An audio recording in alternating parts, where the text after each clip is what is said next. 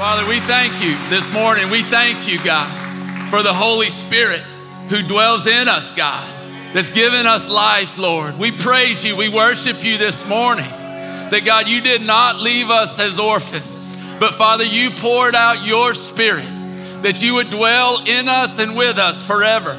And God, today we know that not because of ourselves, but because of you, God, we can accomplish all things for your kingdom that God, your kingdom is indeed growing inside of us today. Your kingdom is growing inside of us, God. There's a living God that lives in us who wells up, God, even in our imperfections. You pour out yourself, God. You've given us all things that are necessary for life and godliness. God, would you just continue to raise us up this morning? Would you continue to work in our hearts today? And long after we've said amen and left this building, God, your church still goes. Your church still moves, God. You continue to move in us and dwell in us and work through us, Lord. We love you, God, and thank you. Thank you for that. I want you to listen to these verses out of Acts chapter 4. In these verses, Peter and John have just been released from prison for preaching the gospel. I want you to hear this. It says, On their release, Peter and John went back to their own people and reported all that the chief priest and the elders had said to them. When they heard this, they raised their voices together in prayer to God. Sovereign Lord, He's in charge. They said, You made the heavens and the earth and the sea and everything in them. You spoke by the Holy Spirit through the mouth of your servant, our father David. Why do the nations rage and the peoples plot in vain?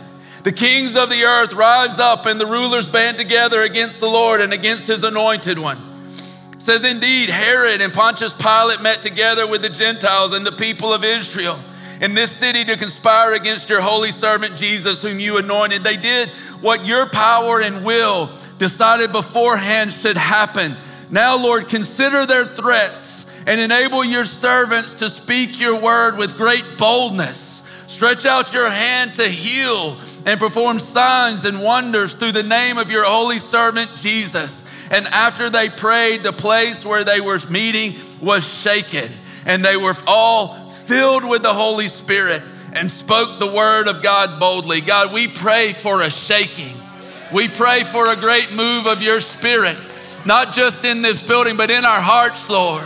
A great shaking today that we would be once again filled with the Holy Spirit God, no matter what we face, the threats we may face tomorrow, we know, God, that we have all we need in you. God, your word even says right here, why do the nations rage? We look around us, Lord, and we know there's an election coming up on Tuesday. And we know that there's anxiety about this. But even when the nations rage, even when things seem chaotic, Lord, you are the sovereign who created all things. And we trust you in that, Lord. We pray, Father, for, for your kingdom to grow. For your kingdom to grow, Lord. We know the greatest change agent in the world is your spirit, and only you can change hearts. And so we pray for that, God. We pray for our nation that you, Lord, would be king of our, our nation, that you, Lord, are the king of kings, that you would be able to rule over our nation. Lord, would you turn many, many hearts back to you? Would you change hearts and lives, Lord? Would you continue to draw men and women to yourself? Lord, right now, uh, Lord, we, in, in spite of all that's going on in our nation, we know you can change it.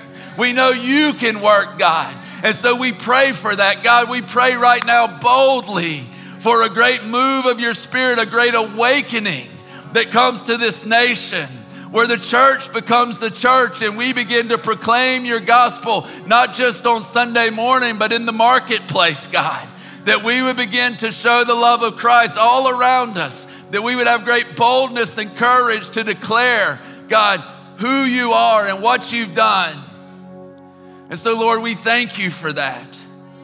We thank you, God, just as we're about to look at, that you use ordinary, uneducated men and women to change the world.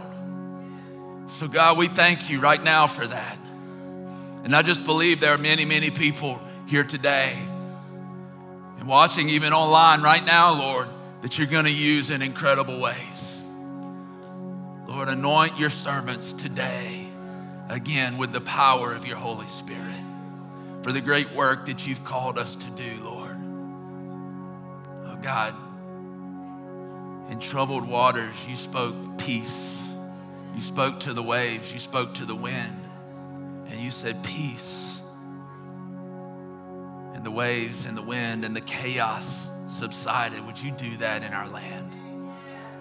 Would you do that in our land, Lord? Would you speak peace? Oh God, would you move in mighty ways? That, Lord, your name would be the name that's exalted in all things, Father. We love you, Lord, in Jesus' name. Amen. Amen. Go ahead and have a seat. Let me ask you this question real quick. How many of you, glad you're here by the way, how many of you um, want to live an astonishing life for Jesus, for God?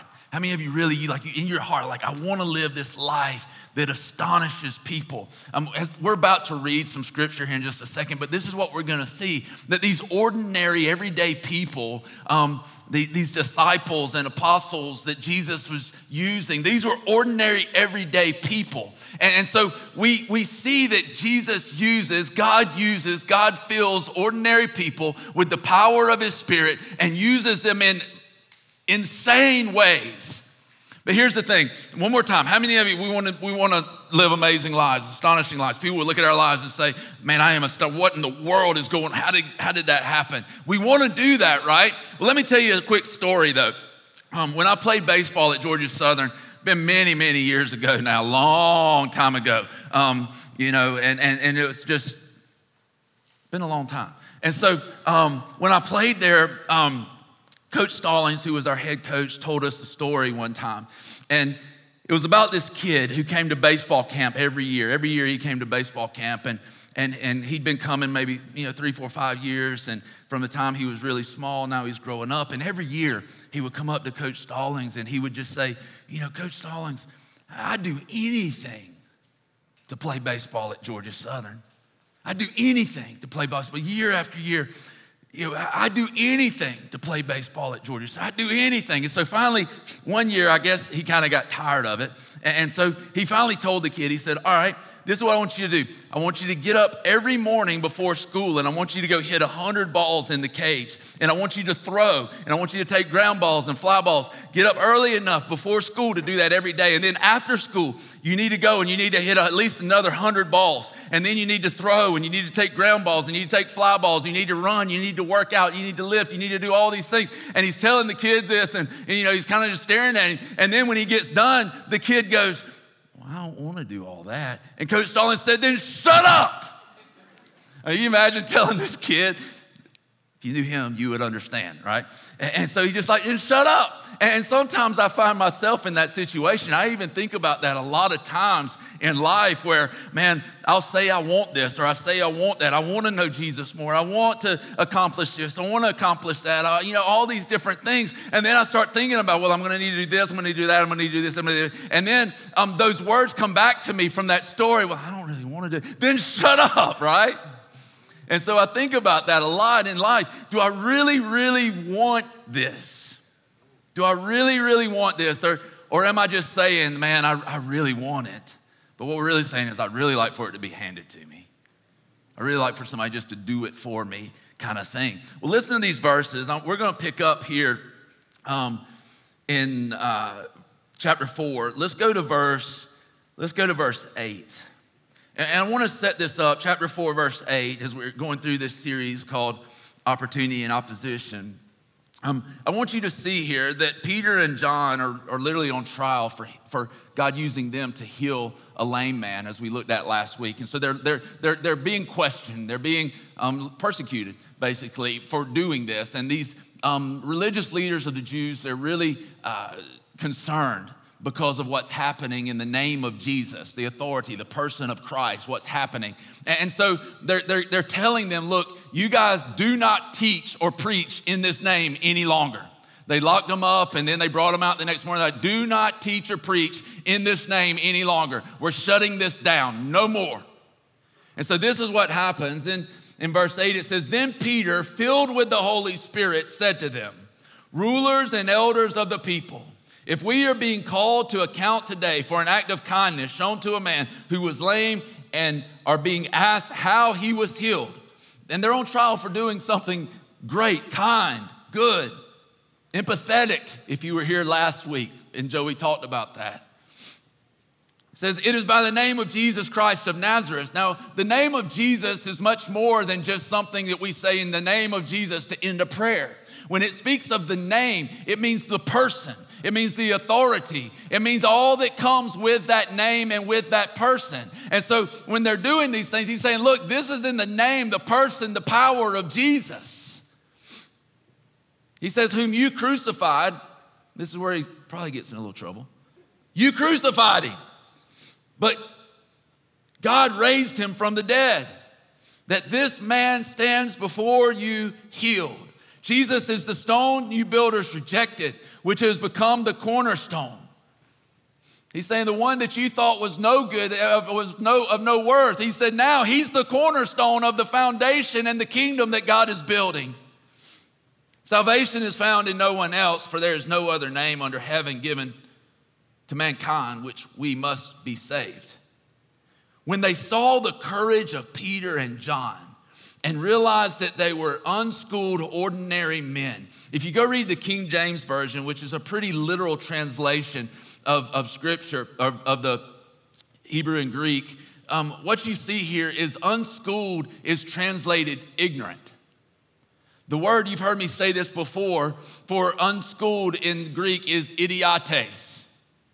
What word do you think we got from idiotes? Idiot. And so there's literally, like, let's just put this in our language.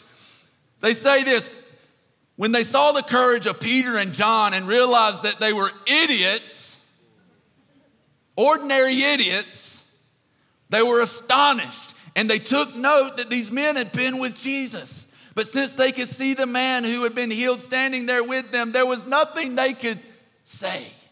Isn't that awesome? That when God produces this fruit in our life and He's using us in incredible ways, they might come against us, but they can't deny it. Listen to this. So they, they ordered them to withdraw from the Sanhedrin and then conferred together. What are we going to do with these men?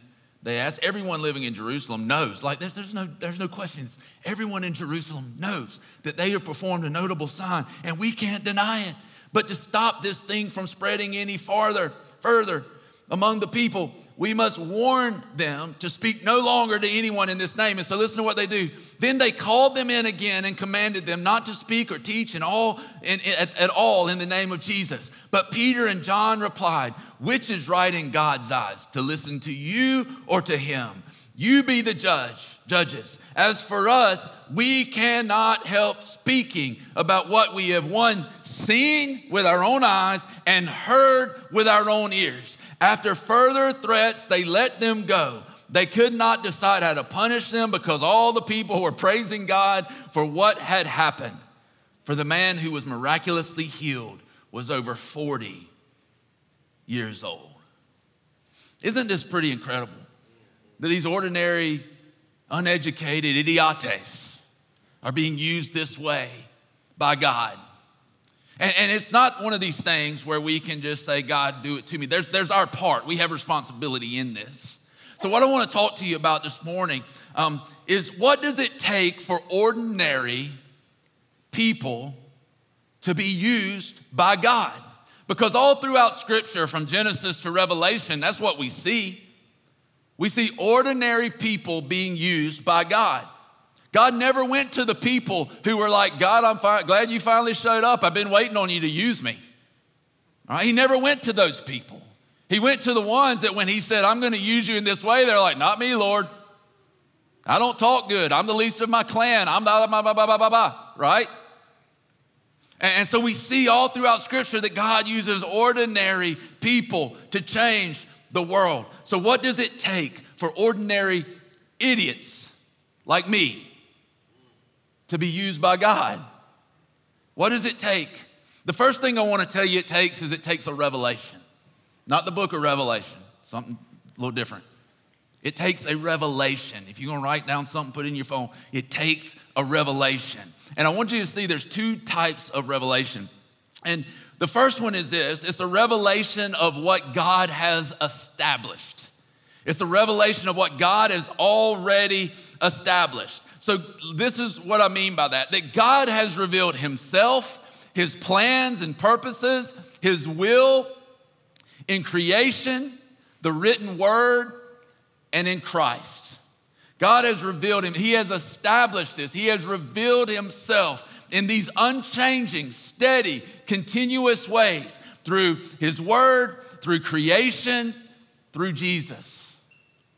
The Bible tells us it's, it's called general uh, revelation, where, where we look at the world and the earth, and Romans 1.20 tells us that from the very beginning, it's been clear that God has this, is this divine, powerful being who's created all things.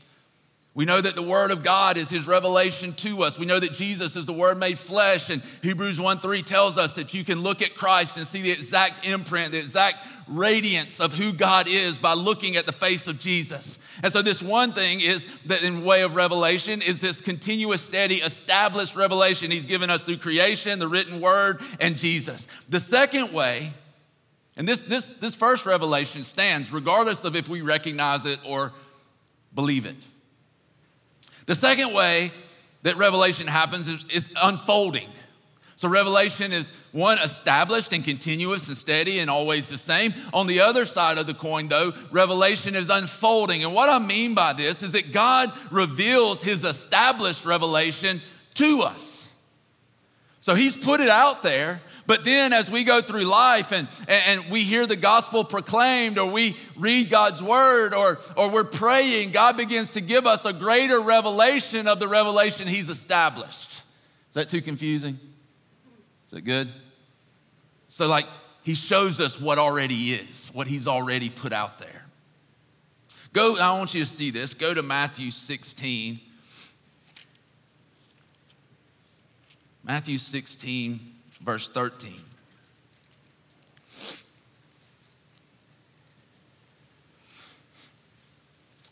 It says this When Jesus came to the region of Caesarea Philippi, he asked his disciples, Who do people say the Son of Man is?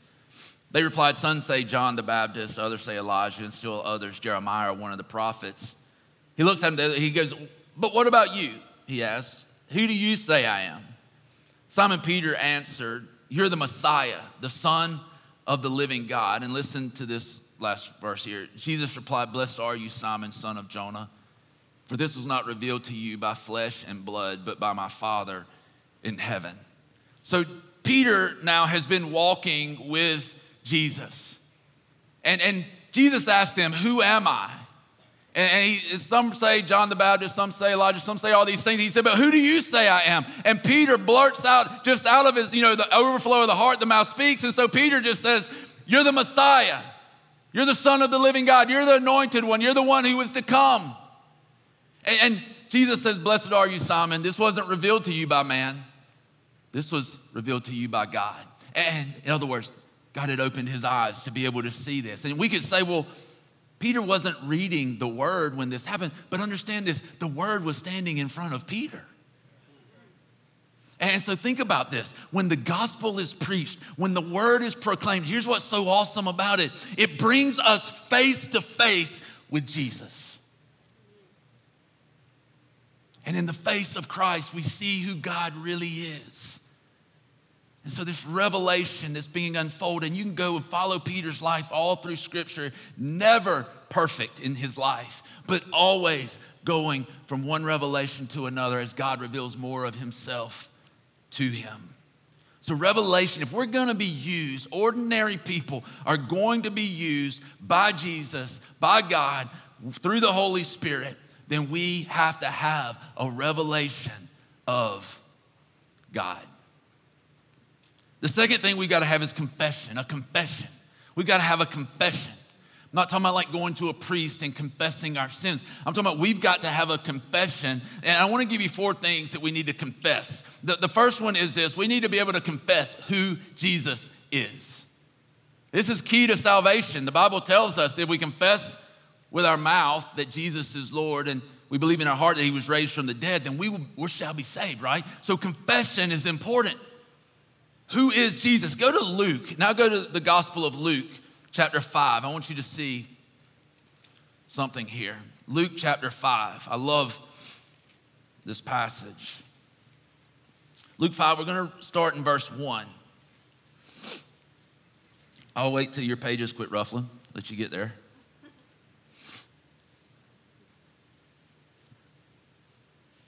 I ain't got all day now. Y'all hurry up.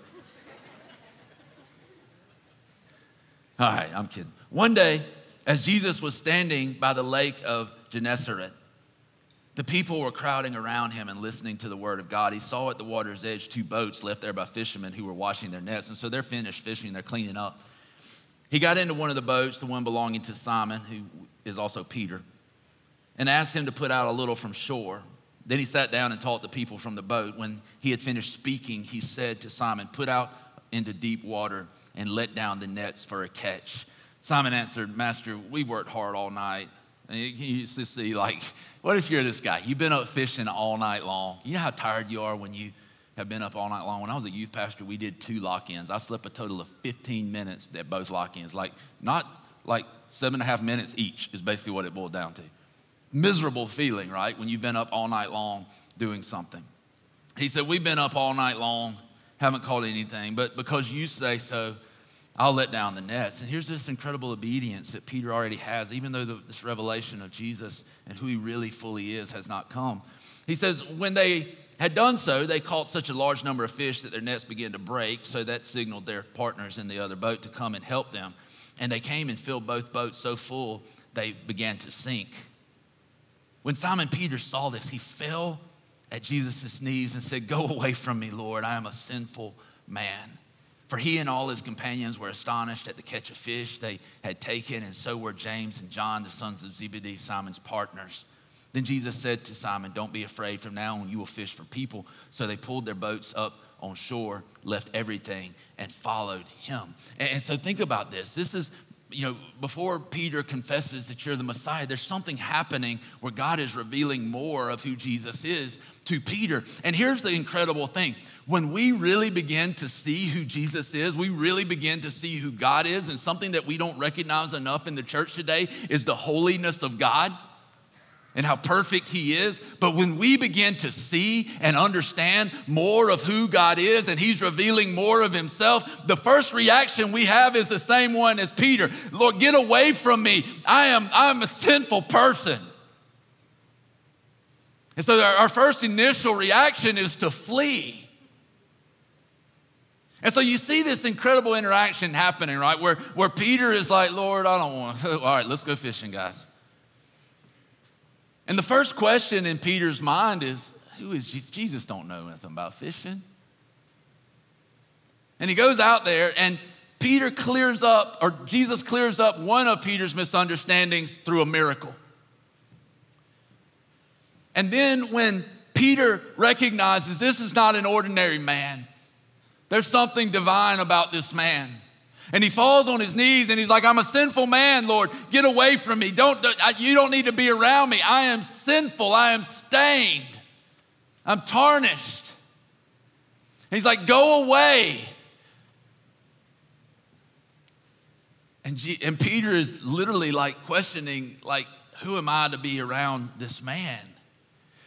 Jesus answers Peter's second question or doubt with a promise. And he says, Peter, listen, don't be afraid. And here's the crazy thing Peter still didn't really fully grasp that Jesus knew everything about him anyway. And Jesus says, Don't be afraid, Peter. And the promise is this from now on, you'll fish for people. And see, Jesus didn't look at Peter's problems, Jesus looked at his potential. And some of us really need to grab hold of that this morning. That when Jesus looks at us, he, he, in, in his blood, when God looks at us and we're covered in the blood of Christ, it's not that he's ignorant to our sin and to our problems, but he looks at us and he doesn't just stop with you know needing forgiveness. He looks at us and he sees the potential of who we can become and what we can do when we're in Christ and filled with the Holy Spirit. And so, just as important, listen, just as important as it is that we see who Jesus is, we also have to see who we are in Jesus. We have to see who we are in Jesus. And here's the thing, guys. We, we typically get to this place where we see who God is. And then we come to this place where we see who we are and we're like, get away from me, Lord. I am sinful. I, I, recognize my sin. This is, I know, I know, I have fallen. I have fallen. I'm sinful. Get away from me. And typically we stop there. Even in the church, this is a lot of what's preached. Even in the church, it's a lot of what's preached. It goes something like this God is holy, you're not, you're guilty, you suck, and you'll never, ever get it right enough. So keep trying until we just finally condition our hearts to live self righteously, we no longer see our sin. And so we just begin to act like we've got it all together. And nobody does. Nobody does.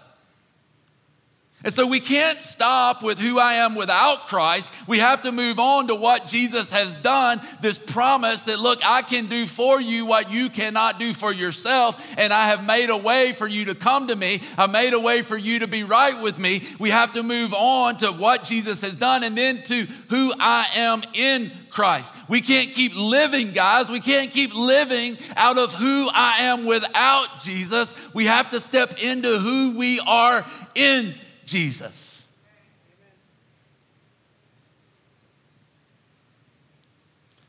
There's this confession. But listen, it's not just a confession about who Jesus is.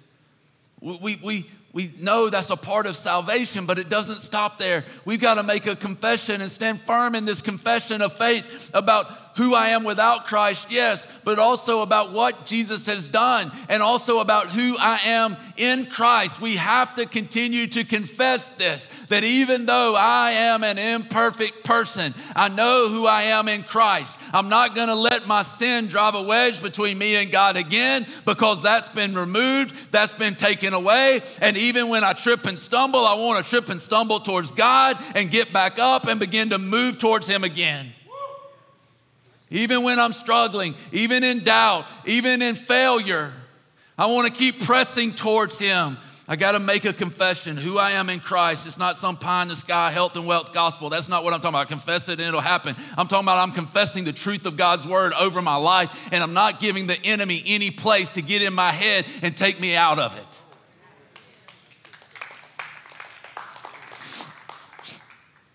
The third thing we need is conviction. Conviction. We need conviction. Acts 4 18 through 20. When we look at this, look at this. This is so awesome, guys.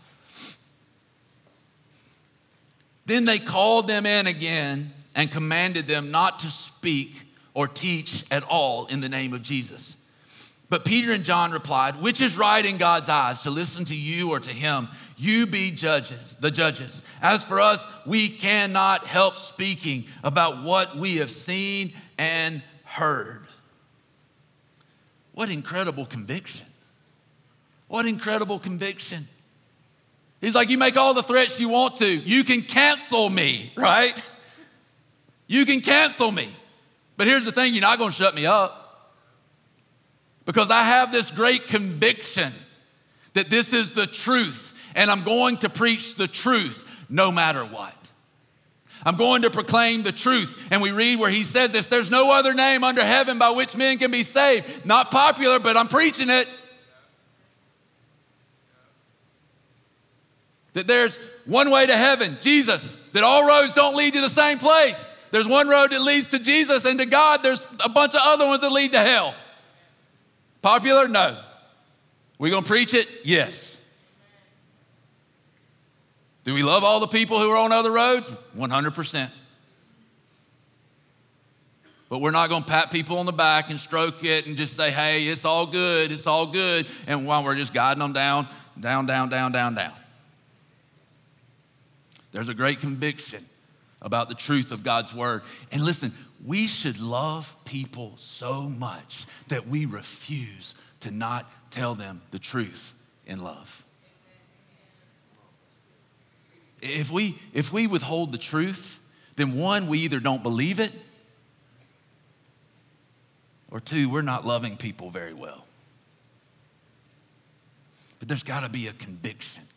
How many of you felt some conviction rise up in you when Chase was singing that last song, I Need a Ghost? Anybody feel some conviction rise up in you?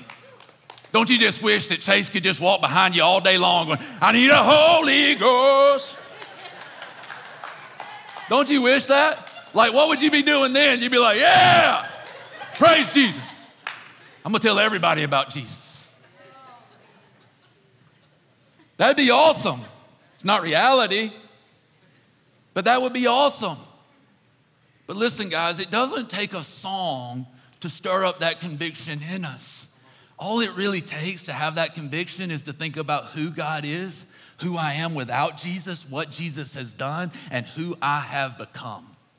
And if you've been walking with God for any amount of time, you go and you think back to who you were before Christ and what your life was like, and there will be a, a, conviction that rises up inside of you that says, I love people too much to not tell them the truth. Because I know what Jesus has done for me. The fourth thing that has to happen if ordinary people, idiotes, unschooled, uneducated people are going to be used by God in astonishing ways is there has to be a devotion. See, when revelation comes, there's a confession that comes, then there's a conviction that comes through the power of the Holy Spirit in our life. There's a conviction that comes, and then there's a devotion that begins to take place. God gives me a new heart. I have a new affection for God. I want to be devoted to Him. I, I, I want to pursue. I don't always feel like pursuing, but my heart is bent towards God. So here's the question again Do you really want to live a life? That's astonishing. Listen to this verse. They saw the courage of Peter and John and realized that they were unschooled, ordinary men. They were astonished and they took note that these men had been with Jesus. Let me tell you this if you really want to live a life that's astonishing, ask this question How much time do I spend with Jesus? Because the thing that these people took away is they recognized, they knew these people had been with Jesus. Let me tell you, how we function in our community is it's a lot easier in here.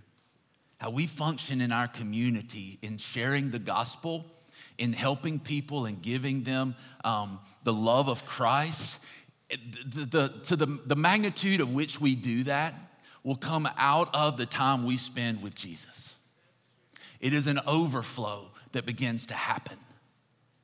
Listen, we, we were at a baseball tournament the other day. Um, Reed had his first little live pitch tournament, and you know, I love my kids because I missed a day of hunting to go watch him. Um, but kids hunting, kids hunting, you know, I'm kidding. It wasn't that big a decision. But we went, and, and the night before, we'd been at Brunswick um, with Dake's football game, and then I got home. I finally got in bed about two in the morning. Got back up about six thirty to go over to Effingham to play in this tournament. I'm dead dog tired, right? Been a week already, and, and I'm tired. And we, we get done with the tournament, and I'm like, good. And, and I was kind of glad we lost because if we didn't lose, we are going to be there till 10 something that night, and we got to leave at like 7. And so I was like, doggone it, we lost. And so we, we were leaving, we're walking out to the parking lot, and you know, there's there's my car right here. There's a red car two spaces over with a flat tire. And I see this guy standing there, and just from appearances, it, it didn't seem like he probably had a whole lot of, of money and, and, and just things like that. And he's kind of like, literally, kind of like kicking the tire. And so I'm like, I want to go home. Gosh, I want to go. but you know, there was a conviction in me that there's no way I'm leaving this guy here, right? And so I walk over to him and I'm like, uh, You got a spare? He goes, Yeah, not a good one. I was like, Well, does anybody have a good one? And it's like they're all like bicycle tires, seems like. But he pulled it out and literally it looked like a bicycle tire.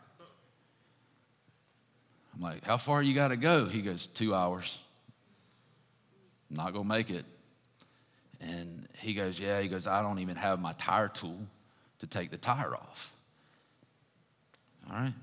Well, let me go see if mine will work. So I go, and you know, like they don't put those things anywhere easy. And so I'm like digging in the back of Susan's um, Explorer, and I'm like pulling up stuff. I don't even know if we'll ever get it put back together, but I finally find ours. I'm like, hey, I got one, I got one. I go running over there and I try to turn the, the lug nuts. Um, it's too big. I'm like, ah! And so then I was like, dude, look, I can't help. And I got in my car, I came home. I mean, I didn't do that, y'all. Come on, come on. Give me a little bit of credit. But but I went and, and, and I saw a guy who works for a construction company here in town, and he's got every tool known to man in his truck. I mean, like literally, his whole bed of his truck is a toolbox. And so I walked over and I'm like, hey, you got a ratchet set or something in your truck? And he's like, of course. And I'm like, go back there, and he pulls out a drawer, and there's like, I mean, it looked like Lowe's in the back of his truck. And, and so he gave me some tools, and he goes, oh, wait a minute. And he reaches in his, uh, back seat. I'm like, who does this? He reaches in his back seat and he pulls out one of those like um, pneumatic torque wrench things, like they, they, use in NASCAR. I don't even know what you call it. It's one of those things like, and it's a battery operated one. I'm like, who carries this around? And so he gives me that. I go over and, and, and I take the tire off. I put, I put the spare tire on, and I'm not kidding. I let the jack down, you know. I'm letting, it's like one of those you got to turn. I'm like beating my arm to death with the thing every time I turn it. I let it down, and the flat and the, the spare tire, it's like, and so me and the guy I borrowed the tools from are standing there, and like, yeah, that ain't going. He's going back to Dublin from Rincon. I'm like, yeah, that ain't gonna work. I said, all right, Parker's right down there. Go down to Parker's. We'll put some air because he said that the, the tire, the good, the, the better tire, would hold some air. And so I said, All right, let's go. Um, we went down to Parker's. I said, We'll just fill up the better tire to get you home. But in my mind, I already know what's got to happen. We got to pump up the tire. We got to jack up the car again. We got to take off the spare. We got to put the other one back on. And we got to let it all back down again. So I'm like, I'm to be 10 o'clock getting out of here anyway. We should have just won the championship, you know? So we get there and, and, I, and I take off the spare. And, and here's what, golly, this grabbed my heart, guys. He's over there and, and we get there to, to pay, um, to put the air in. And it's like a dollar fifty. And I look over there and he's got a two liter Coke bottle and he's pouring change out of it. I'm like, hey, whoa, whoa, whoa, what you doing? He goes, because I thought he was trying to give us money. I'm like, don't give me no money. And, and he goes, I was going to try to get enough to pay for the air. I can pay for the air, right? Go over, pay for the air. Susan goes in, gets him a Coke and just different things, and, and pump up the tire. You know, we change the tire. Long story short, change it. And here's the thing though, guys, and it wasn't one of those times where it was like the heavens opened and he fell at my knees. I'm like, do not worship me. This is done in the name of Jesus, right? Like that didn't happen. But it was a time to just really be able to share the love of Christ. But how easy would it have been to not live out of conviction, to live out of convenience? And this is what I can tell you I can't pat me on the back because Brandon would have got in the car and left. That's the grace of God working in us. And see, one of the things we've got to come to is a greater revelation of God's grace. Write this down if you're still taking notes, you hadn't fallen asleep or been like, look, dude, you, you need to shut up. Um, write this down. Grace is not just God's unmerited favor, it is that. But if you read through scripture, it's almost like grace is personified, meaning like it's almost like a person.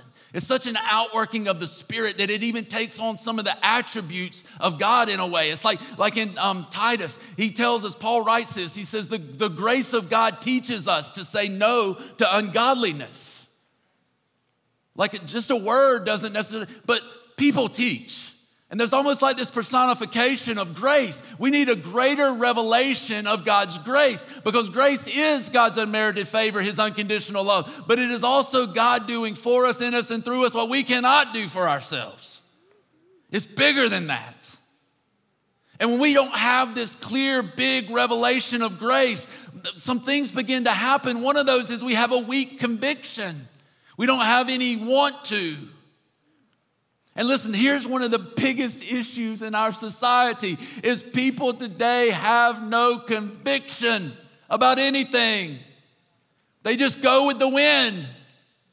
We don't stand firm. We watch politicians waffle all over the place. I'm like, right or wrong, just stand your ground and lead out a conviction.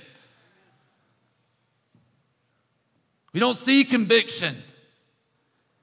Because we have no conviction, we, we don't feel like it. But listen, we as believers, we lack conviction today because we've lost or never gained a revelation of knowing Jesus. So I just don't feel like it. But here's the, here's the good news, guys. As Christians, as believers who have the truth and have the Holy Spirit, we don't live by feelings, we live by faith and we live by truth.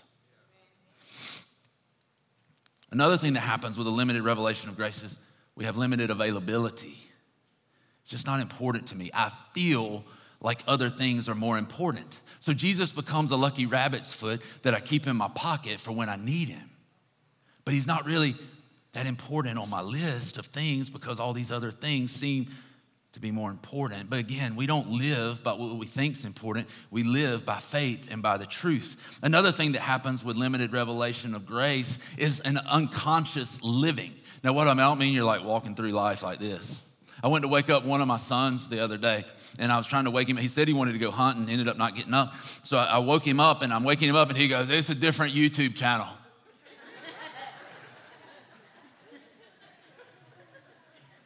And then he, he calls out one of his friends' name, you know, so and so has it. And I'm like, dude, I don't know what you're talking about. I'm like, but keep talking. There might be some information in here I need. and so there's this limited uh, consciousness. I'm not talking about walking through life like that. I'm talking about walking through life and we're not awake and alert. Because listen, opportunities are endless, they're around us everywhere.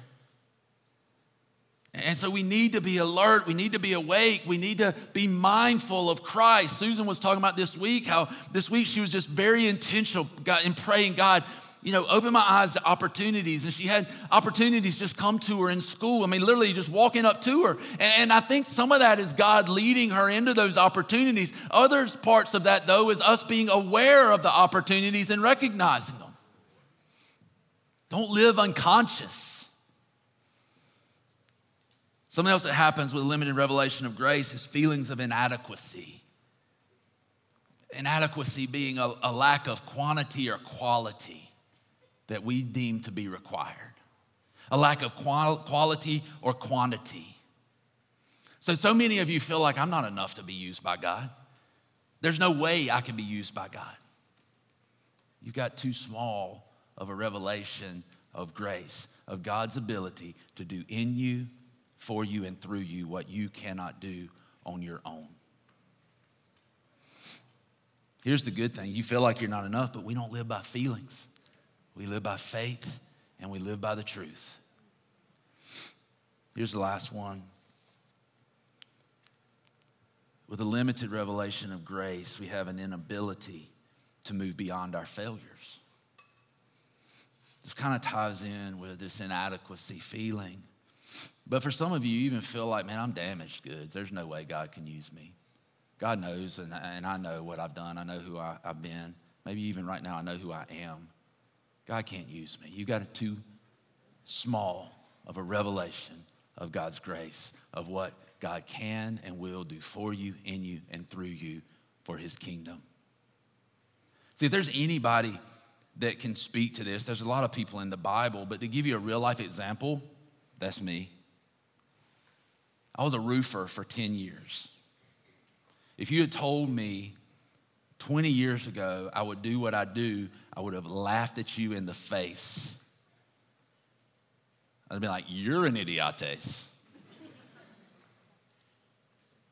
Listen, I was, I was a roofer. Went to college, did all that, but I was a roofer. Put on roofs. I mopped down asphalt. I nailed shingles. I, I, I put down metal panels on a roof. And here's the thing I'm not talking like, like saying roofers are dumb. No, I've been around a lot of people who don't have letters behind their name who are much smarter than the people with the letters behind their name.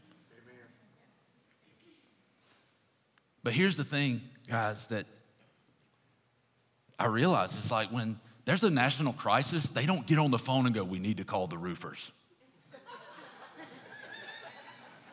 Y'all ever heard that?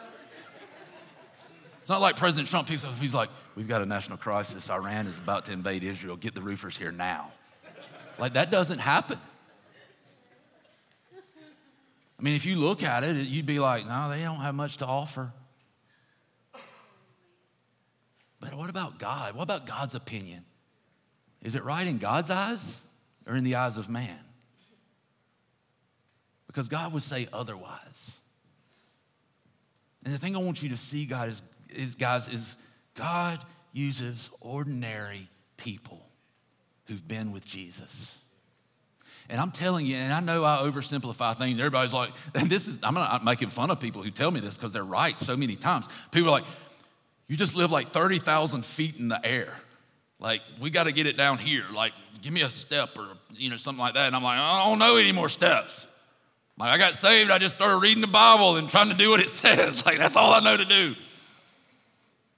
And, and when we look at this, this is seems like oversimplification, but I, listen, God calls idiotes, so he don't make it hard. So when I look at this, what I realize is this what they were doing came out of being with Jesus. So, you know what that tells me? If I'll put my focus on being with Jesus, guess what he's gonna do?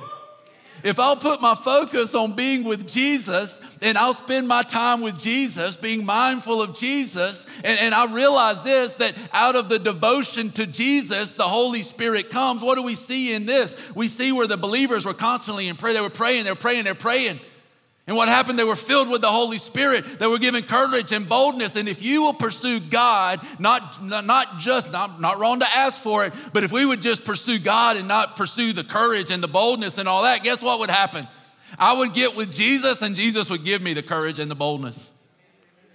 I was praying right here before, and I get, man, when, I, when I'm about to speak, I just get in this place like just, and I'm praying. One day I was praying down here, and, and like they played the, the last song. I'm still praying. And Lindsay Callahan was leading that song and she prayed, and I'm still standing down there. And she knows like he's supposed to come up here after that song. And I'm still down there praying. And she told me later, she's like, I was like, I'm done. I don't have nothing else. so she's like, just stay standing there. And then John comes down here and he, he walks up beside me. He's like, hey, it's time for you to go up there. I'm like, no, no, they're going to sing this song. He goes, they just did. I'm like, that was that song? He goes, yeah. I'm like, oh, Gotta go. But listen, guys, I know, like, I can't do this. I can't do this. And I was praying this morning, God, just your grace, just your grace. You do for me, in me, and through me what I cannot do on my own. I'm a flawed human being, but God, your grace is enough. I want you to take that away, that, that God's grace is enough for us. Get with Jesus. Well, I don't know how to read the Bible. You know how you learn how to read the Bible? Read it. Get with somebody else that reads it. Catch it. It's caught, not taught a lot of times. I don't know how to pray. Pray. That's how we learn to pray. And 20 years later, you look back and go, that prayer wasn't, it, prayer wasn't even biblical. And God goes, I know. Why I didn't answer it. You want to know how to pray? Pray. You know how to worship? Sing. But get with Jesus. I want to be somebody, and, and gosh, oh, I'm so far from this so many times. I, I understand this. I want to be somebody that one lives an astonishing life. That's great. But if I go after living an astonishing life, it's not gonna, it'll, it'll never happen. More than that, I want to be somebody that when people leave, they go, he's been with Jesus. At the end of my life, and I've done this before, it didn't go so well. If someone asked my kids, what was most important to your dad? I hope they'll say his relationship with Jesus. I did that a few years ago, it didn't go so good. But hopefully I'm growing, right? So before we go, I want to give an opportunity, though, if you don't know him, you never said yes to Jesus as Lord and Savior of your life. You've never recognized, had a revelation of who God is, who you are in your sin, but that Jesus paid the price for that sin, and you can become a new creation in Christ and be an ordinary idiotes that God uses in crazy ways by just being with Jesus. If you've never done that, listen, listen. If you're saved, I'm going to ask you, like, you pray. You pray right now. If you're saved, you pray. Like, this is this could be an eternity changing thing for people. I know you're ready to go. I know I'm long winded. Sorry. But you pray. Because right now, there may be somebody in here that God is tugging on their heart and drawing them to Himself. And listen, they just need the courage to say yes. And so, if you've never said, Yes, Jesus, you are my Lord. Yes, Jesus, you are my Savior. Yes, Jesus, you paid the price for my sin. Yes, Jesus, I'm an flawed idiotes. But understand this, Jesus, I recognize who you are. I recognize who I am. I see what you did for me on the cross. And today, God, I want to be a new creation in you, and I want to live out a life that's different than you. And I want to be like Peter. I want to be like John. I want to be like um, James and Andrew when they just left their nets. I want to follow you. If today you do not have a relationship with Jesus, but you know this, He's calling me, He's drawing me. And today I've had that revelation. And right now, why don't you take that step of faith? Because the Holy Spirit's drawing you. So if that speaks to you right where you're at today, then we want to acknowledge that. We want to acknowledge that by having you stand to your feet right now and say, Yeah, I'm ready. I'm ready to leave everything and follow Jesus.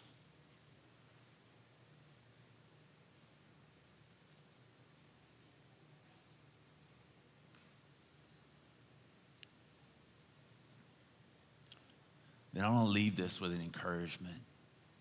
Get with Jesus. Get with Jesus. The revelation of who he is is forever unfolding and it will unfold throughout eternity. You will never exhaust the riches of his grace. Get with Jesus. Father, we thank you for that, that we can come to you, we can know you, God, that there is life in you, that we, as flawed as we are and as, as human as we are, God, we can come boldly before your throne of grace. And God, I pray we would do that in an ever increasing way, that we would be conscious, we would live awake, we would live sober minded for you, remembering who you are, who we are without Jesus, what you have done, and who we have become in Christ. We love you, Lord. In Jesus' name, amen. Amen. All right, guys, y'all have a good week. We'll see you next week.